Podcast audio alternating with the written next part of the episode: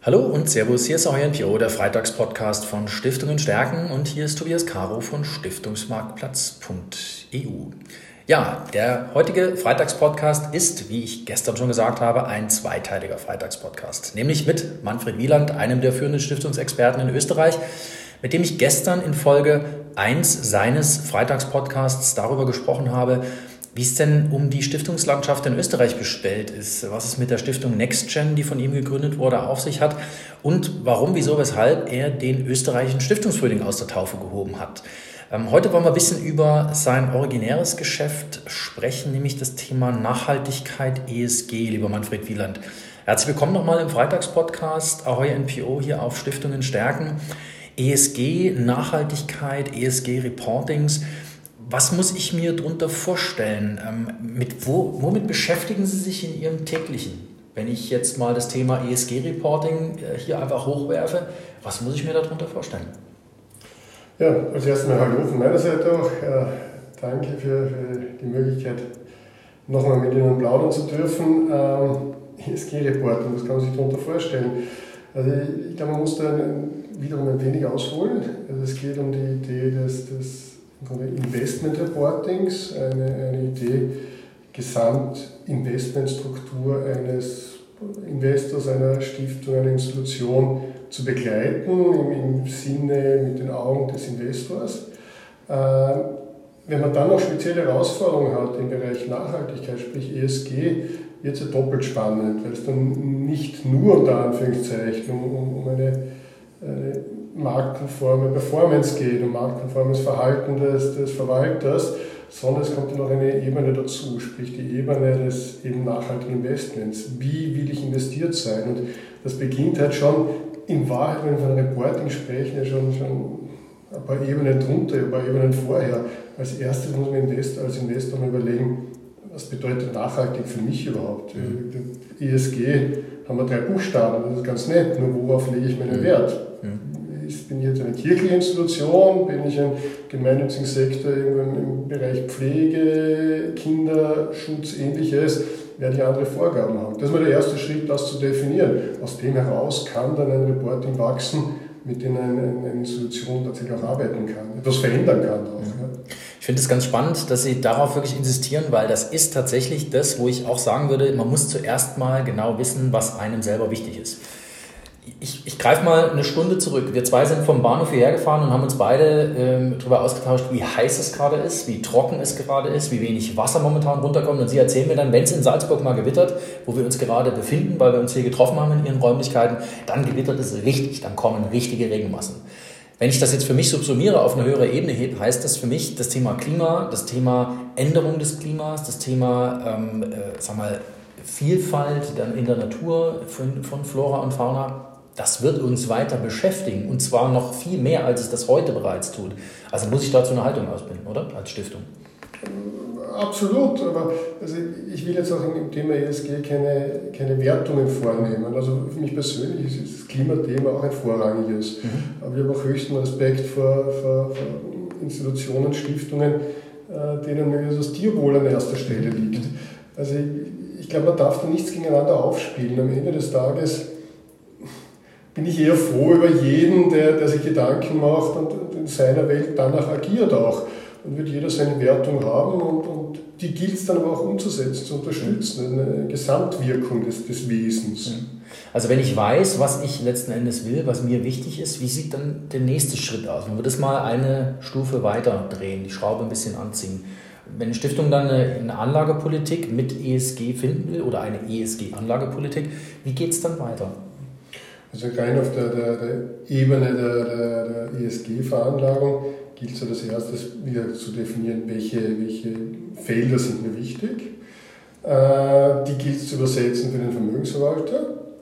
Äh, wobei man, vielleicht rede ich jetzt ein wenig gegen die letzten Minuten, ein bisschen die, die Realität im Auge behalten muss. Also nur der Vermögensverwalter auch verwalten können. Mhm. Also man muss aufpassen, dass durch ESG-Vorgaben dann, dann die Verwaltung nicht, nicht verunmögliche. Mhm. Also es muss schon ein, ein gewisser Spagat sein zwischen Möglichkeiten des Marktes und mein Wirken am Markt. Mhm.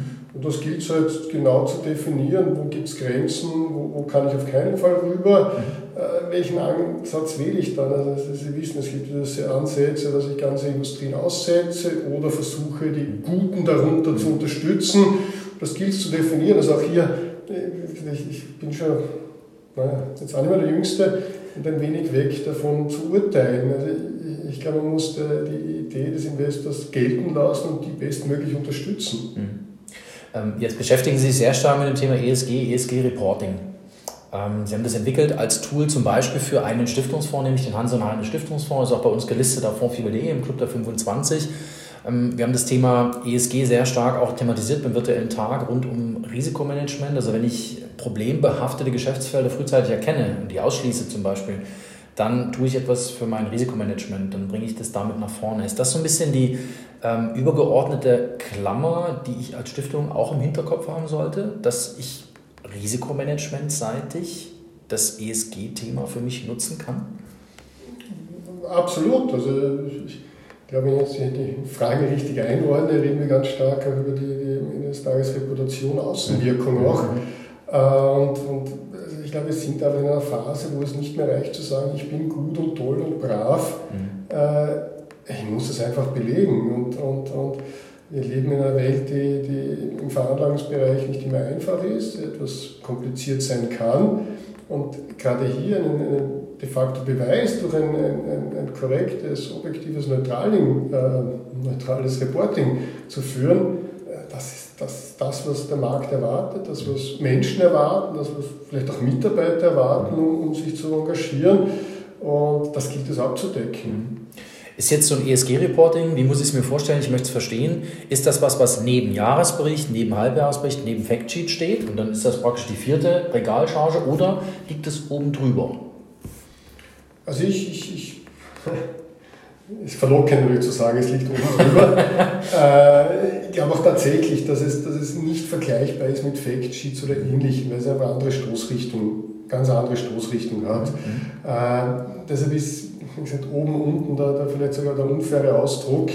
Es hat eine, eine, eine andere Notwendigkeit, eine völlig andere Aussage als ein klassisches Factsheet. Ich meine, sagen wir uns ehrlich, was ein Factsheet ist nett oder ist eingeteilt in die Risikoklassen, dann sehe ich, was war die letzten Jahre. Ja, schön, wenn es so war. Wenn es so weitergeht, freue ich mich oder auch nicht. Äh, das ESG-Reporting hat einen ganz anderen Zugang. Da geht es ja auch tatsächlich um eine, auch eine Entwicklung in diesem ESG-Sektor. Also auch, auch das gilt es zu beurteilen.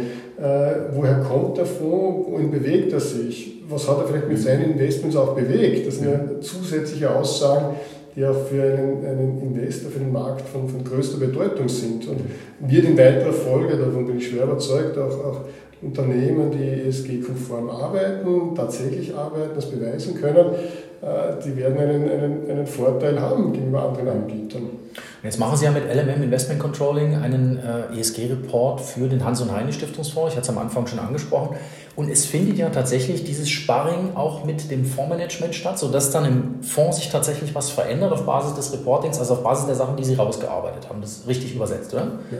Also ich glaube, das ist, das ist ganz wesentlich, dass wir ich glaube, Reporting sollte jetzt nie jemanden unter Anführungszeichen bloßstellen oder de mhm. facto schlecht machen. Äh, es soll Transparenz bringen, äh, es soll Entwicklungsmöglichkeiten und Felder aufzeigen, wo Potenzial vorhanden ist. Und das, glaube ich, ist wesentlich, sei es jetzt im ESG-Reporting oder im klassischen Investment-Reporting. Äh, Im Grunde geht es um, um Lehren aus der Vergangenheit, um, um für die Zukunft Besseres zu erwirken. Mhm. Das heißt, dieses ESG-Reporting kann man sich, also wenn ich jetzt eine Stiftung wäre, wir analysieren ja Stiftungsfonds, stiftungsgeeignete Fonds, wenn ich jetzt einen Wunsch äußern dürfte, dann würde ich mir wünschen, dass diese ESG-Reportings künftig von mehr Fonds gemacht werden.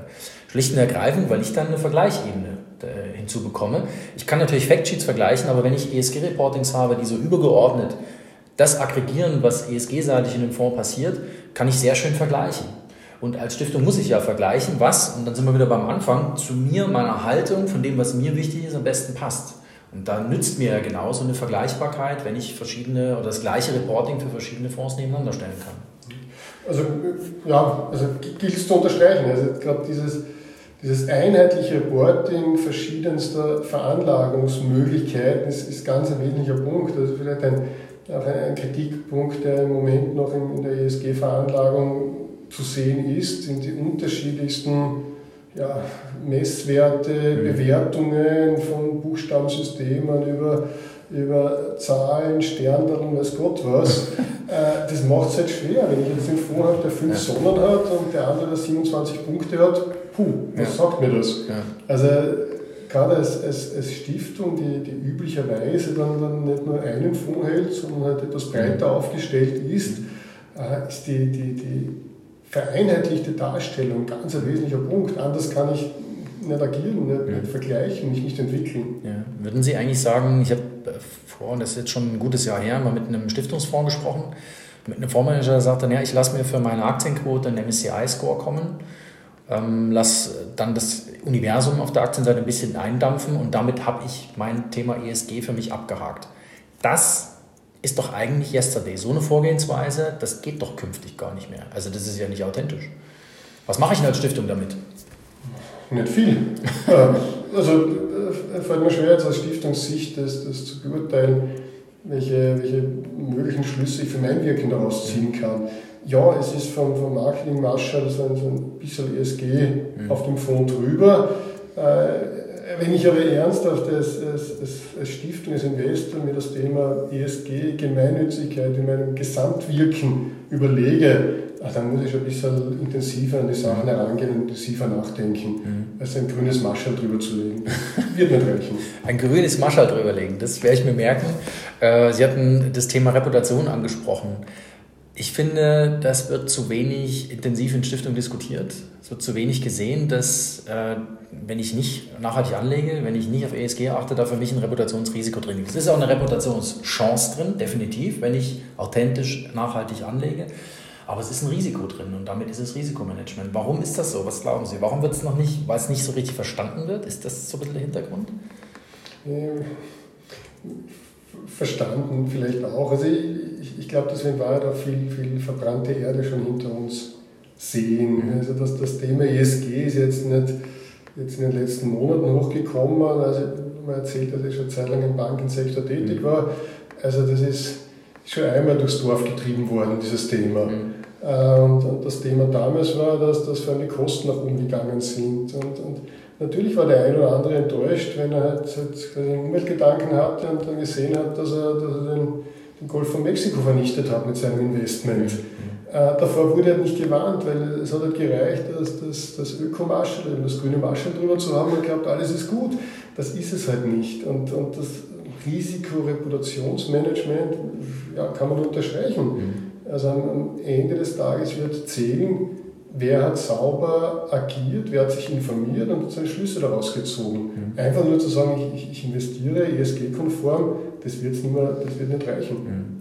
Ähm, deswegen letzte Frage für mich äh, von meiner Seite an Sie, lieber Manfred Wieland. Ähm, wenn Sie sich was wünschen dürften rund um das Thema ESG, nachhaltige Anlagepolitik in Stiftungen, ähm, wenn wir auf äh, Stiftungsvermögen 2030 vielleicht blicken, das ist so ein Themenkreis, den wir so ein bisschen für uns besetzen, weil wir sagen, Stiftungen schaut bitte nicht so sehr nur aufs Kalenderjahr, sondern schaut wirklich in die Frist, schaut in die Jahre, in die Dekaden rein und legt danach an. Weil wenn ihr nur aufs Kalenderjahr schaut, dann werdet ihr wahrscheinlich sehr viel hin und her machen. Das macht doch die Taschen leer, ist also eine alte Börsenweisheit. Aber so richtig mit Fristigkeit und dann auch nachhaltig bestimmte Dinge, die man sich mal handwerklich überlegt hat, nachzuhalten, die, die, das wird nicht mehr funktionieren. Wenn Sie sich was wünschen dürften, Stiftungsvermögen 2030 und beyond, was wäre das? Letzte Frage von meiner Seite. Ähm, also, ehrliche Antwort ist, ich, ich, ich würde mich riesig freuen, wenn das ESG-Thema von dem, dem Mantel des, des Gutmenschentums wegkommt, so in die Mitte der Gesellschaft kommt. Mhm. Dass es notwendig und wesentlich ist, dass es einen Mehrwert darstellt und nicht ein, ein Orchideenthema ist, mit dem man sich ein wenig schmücken kann. Mhm. Das finde ich einen schönen Gedanken, den nehme ich gerne mit und äh, bedanke mich bei Manfred Wieland einem der führenden Stiftungsexperten in Österreich, für die offenen Worte rund um das Thema ESG ähm, und freue mich auch äh, auf Ihren österreichischen Stiftungsfrühling. Ich sage es nochmal an der Stelle, 20. 21. Juni 2022, erster österreichischer Stiftungsfrühling, von Ihnen initiiert. Vielen Dank für den Impuls. Sehr gerne vielen Dank. Ja, liebe Türerinnen und Türer, das war's von unserer Seite. Der Freitagspodcast Teil 2 mit Manfred Wieland. Nächste Woche gibt's natürlich hier auf www.stiftungenstärken.de die nächste Folge unseres Freitagspodcasts Ahoi NPO.